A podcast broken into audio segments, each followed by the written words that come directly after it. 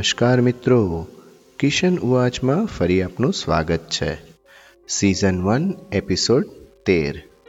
મિત્રો, આજનો જે ટોપિક છે એ એટલો સેન્સિટિવ ટોપિક છે કે જેના વિશે કશું પણ બોલીએ, કંઈ પણ વાત કરીએ, એ ઓછી જ પડવાની.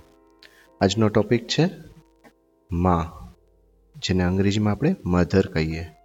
આઈ, અમ્મા, માજી, જે કહીએ તે. કહેવાય છે કે માં તે માં, બીજા બધા વગડા વા.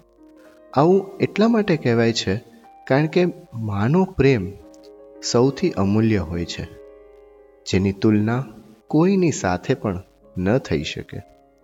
એવું કહેવાય છે કે ભગવાન દુનિયાના દરેક વ્યક્તિ સુધી પહોંચી ન શકે તેટલા માટે તેણે માનું સર્જન કર્યું. કારણ કે માં એક જ દુનિયાની એવી વ્યક્તિ છે કે જે પોતાના તમામ સુખ છોડીને તેના બાળકોની રક્ષા કરે છે. આ કુદરતનું કેવું અજબનું સર્જન છે. બાપને પણ સંતાનો માટે લાગણી હોય, પણ માતાના સ્નેહની તોલે કોઈ સરખામણી ન કરી શકે.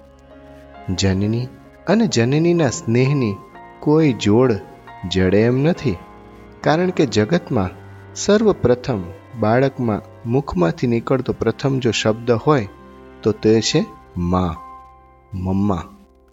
બાળકનો જન્મ થાય ત્યારથી લઈને તે મોટો થાય ત્યાં સુધી તે પોતાના તમામ સુખનો ત્યાગ કરીને બાળકોને ઉછેર કરે છે. તે આપણને માનવીય, શારીરિક, સામાજિક અને બુદ્ધિપૂર્વક એક નાના અને અસમર્થ બાળકથી મજબૂત માનવી બનાવે છે. તે અમને, તમને વર્તન પાઠ અને જીવનના સાચા ફિલસૂફીઓ શીખવે છે. તેની આ દુનિયામાં આપણા જીવનના અસ્તિત્વથી પ્રેમ છે અને તેની કાળજી રાખે છે. આપણે જોયું હશે કે માતાની પોતાની તબિયત ખરાબ હોય, ત્યારે પણ તે બચ્ચાઓના સ્વાસ્થ્યની ચિંતા સતાવે છે. પોતાનું અસ્તિત્વ તે સંતાનોમાં ઓગાળી નાખે છે. પૈસા, ધન, ઘર, જમીન સઘળી સંપત્તિ કરતાંય તેને મન તો પોતાના સંતાનોનું મહત્વ જ વિશેષ છે.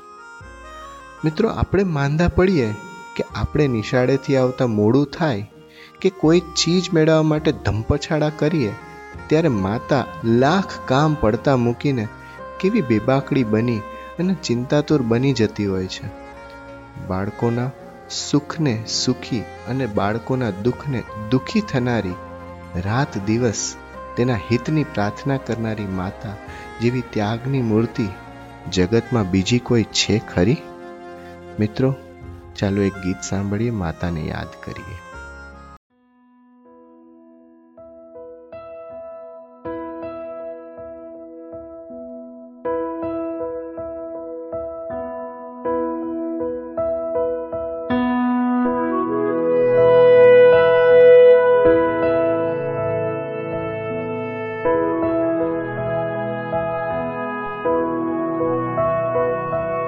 समय कधी ना मम्मी बोलातो हे समय कधी ना मम्मी બોલાતો મને યાદ આવતી તારી ગમતી વાતો મને યાદ આવતી તારી ગમતી વાતો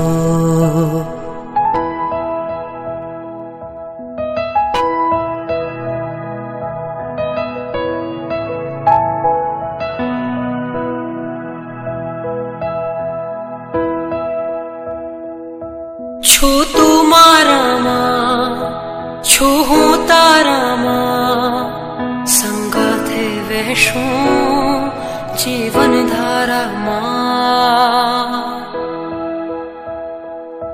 જવારી વારી તું દુનિયા મારી તું સૌથી સારી હો મમ્મી મારી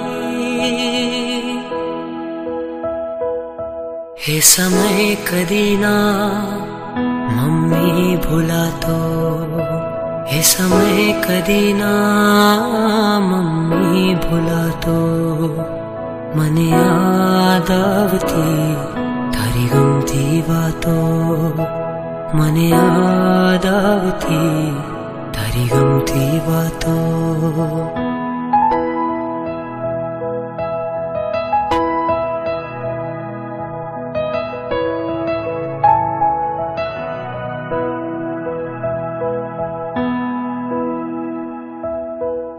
મને ઊંઘ ના આવે તું જાગતી રહેતી, હું જમું નહીં તો તું ભૂખી રહેતી.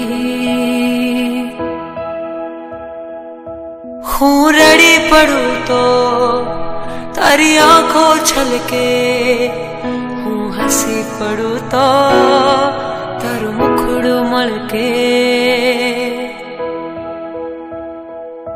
हे समय कदिना ममी भोलो हे समय कदिना ममी तारी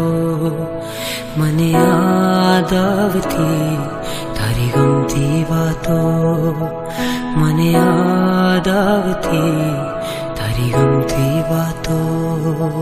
मनयादवती तारी गमती वातो।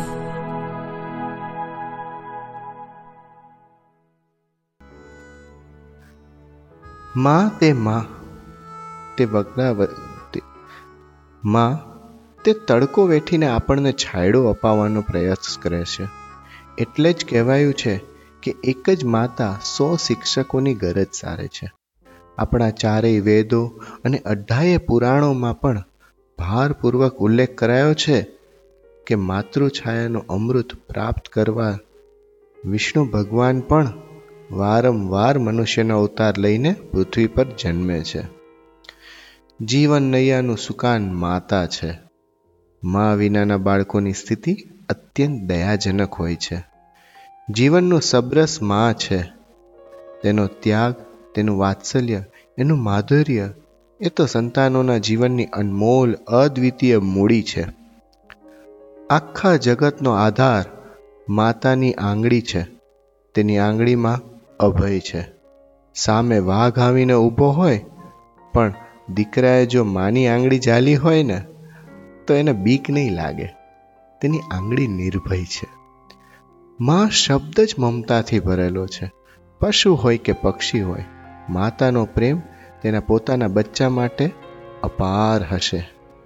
ગાય પોતાના વાછરડાને, કૂતરી પોતાના ગલુડિયાને, ચકલી પોતાના બચ્ચાને, વાંદરી પોતાના બચ્ચાને પ્રેમ, સ્નેહ કરતા થાકતી નથી.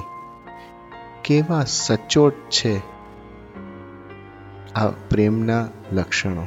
તે પોતે સાચવે છે, એને ચાટે છે, એને ખવડાવે છે. અબોલા પ્રાણીઓમાં જો આટલી માયાને લાગણી હોય, તો માનવ માતાની તો વાત જ શું કરવાની હોય, હે ને મિત્રો?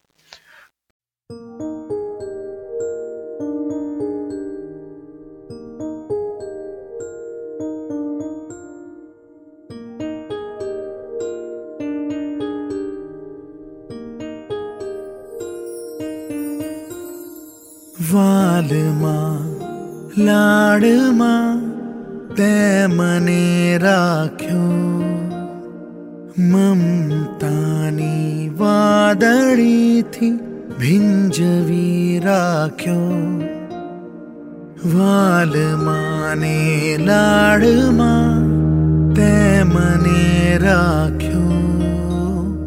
મમતાની વાદળીથી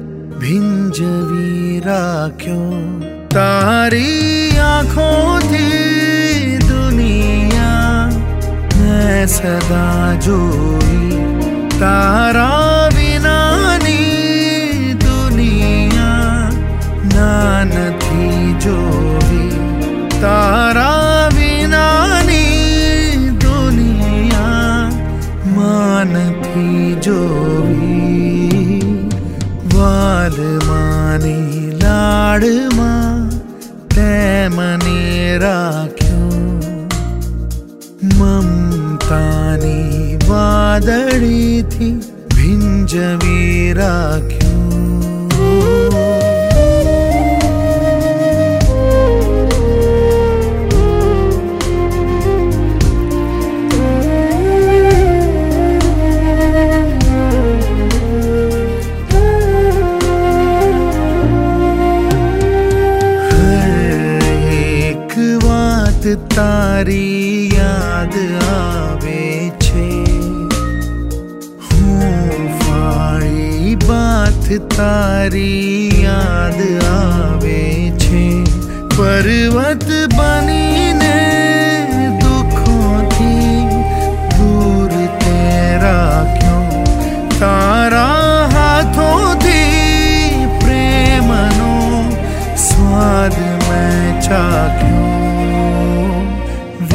વાલમાં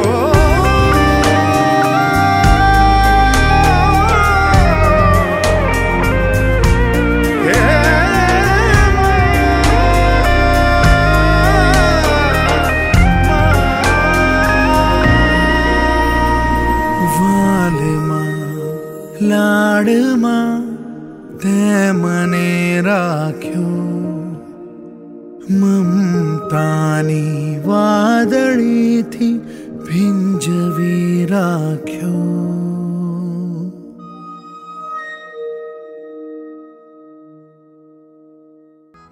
આ મા બનવું પણ સહેલું નથી. કારણ કે નવ માસના ગર્ભધારણ પછી પ્રસૂતિની પીડા અને શિશુપાલનની અઢળક જવાબદારી એ અનેક બલિદાન માગી લે છે.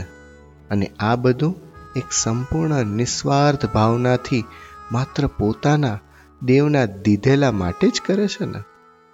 આટલું જતન કરીને વખત આવે તો તે પાટ પેટે બાંધીને પુત્રનું જતન કરનાર માતાને ઘડપણમાં જો પુત્ર તરફથી પ્રેમને બદલે તિરસ્કાર, સહારાના બદલે અપમાન મળે અને મદદને બદલે કુવચનો સાંભળવા મળે, તેમ છતાં માતા કાયમ પોતાના દીકરાને આશીર્વાદ જ આપતી રહે છે. તેથી જ તો કહેવાય છે કે છોરું કછોરું થાય, પરંતુ માતા કુમાતા ન થાય. માતાનો ઋણ અને ઉપકારનો બદલો તો વાળવો હોય તો સાત જન્મ પણ ઓછા પડે. ઘણી વખત આપણે આપણી માતા સાથે ખરાબ વર્તન કરીએ, ન બોલવાનું બોલીએ અથવા તો તેનું અપમાન કરીએ. એમ છતાં પણ તેના વાત્સલ્યની અમીધારા આપણા પ્રત્યે ક્યારેય ઓછી થતી નથી અને કદાચ થશે પણ નહીં. મારું તમને બસ એટલું જ કહેવું છે.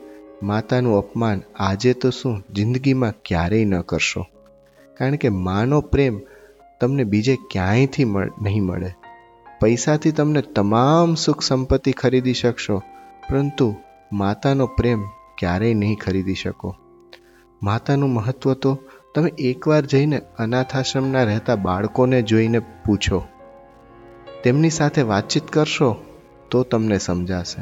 અથવા તો જેમને પોતાની માતા ગુમાવી બેઠા છે, એવા માણસને મળો. એ જ્યારે પોતે દુઃખી થાય છે, પોતાના પ્રશ્નો કોઈની સમક્ષ રજૂ નથી કરી શકતો. એ માતાના એક ખોડાને હંમેશા યાદ કરતો હોય છે. એનો એને ખાલીપો લાગતો હોય છે.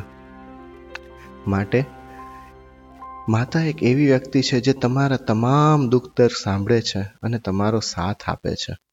માટે મિત્રો, આજના માના એપિસોડ હું મારા આ દુનિયામાં નથી એવા માતાને સમર્પિત કરું છું અને એમને હું ખૂબ યાદ કરું છું. કારણ કે ગઈકાલે એમની પુણ્યતિથિ હતી અને એટલે જ આ એપિસોડ બનાવવાનો મને આજે વિષય મળ્યો. આશા છે આજનું પોડકાસ્ટ આપને સાંભળવામાં ગમ્યું હશે. જે લોકો પોતાની માતાને, માતા જેમની પાસે છે, એમની સાથે છે, એમને જઈ એક વખત ગળે વળો. એના ખોળામાં માથું નાખીને શું જુઓ, કેટલી દુનિયાની શાંતિ મળે છે. અને જેમને માતા નથી, એ બસ આંખ બંધ કરી, એમના યાદ કરી, એમનું ચિંતન અને મનન કરવાનો પ્રયત્ન કરો. જુઓ, માતા તમારી મદદે આવશે જ. તો આશા રાખું છું મિત્રો, આજનો એપિસોડ આપને પસંદ પડ્યો હશે. અસ્તુ.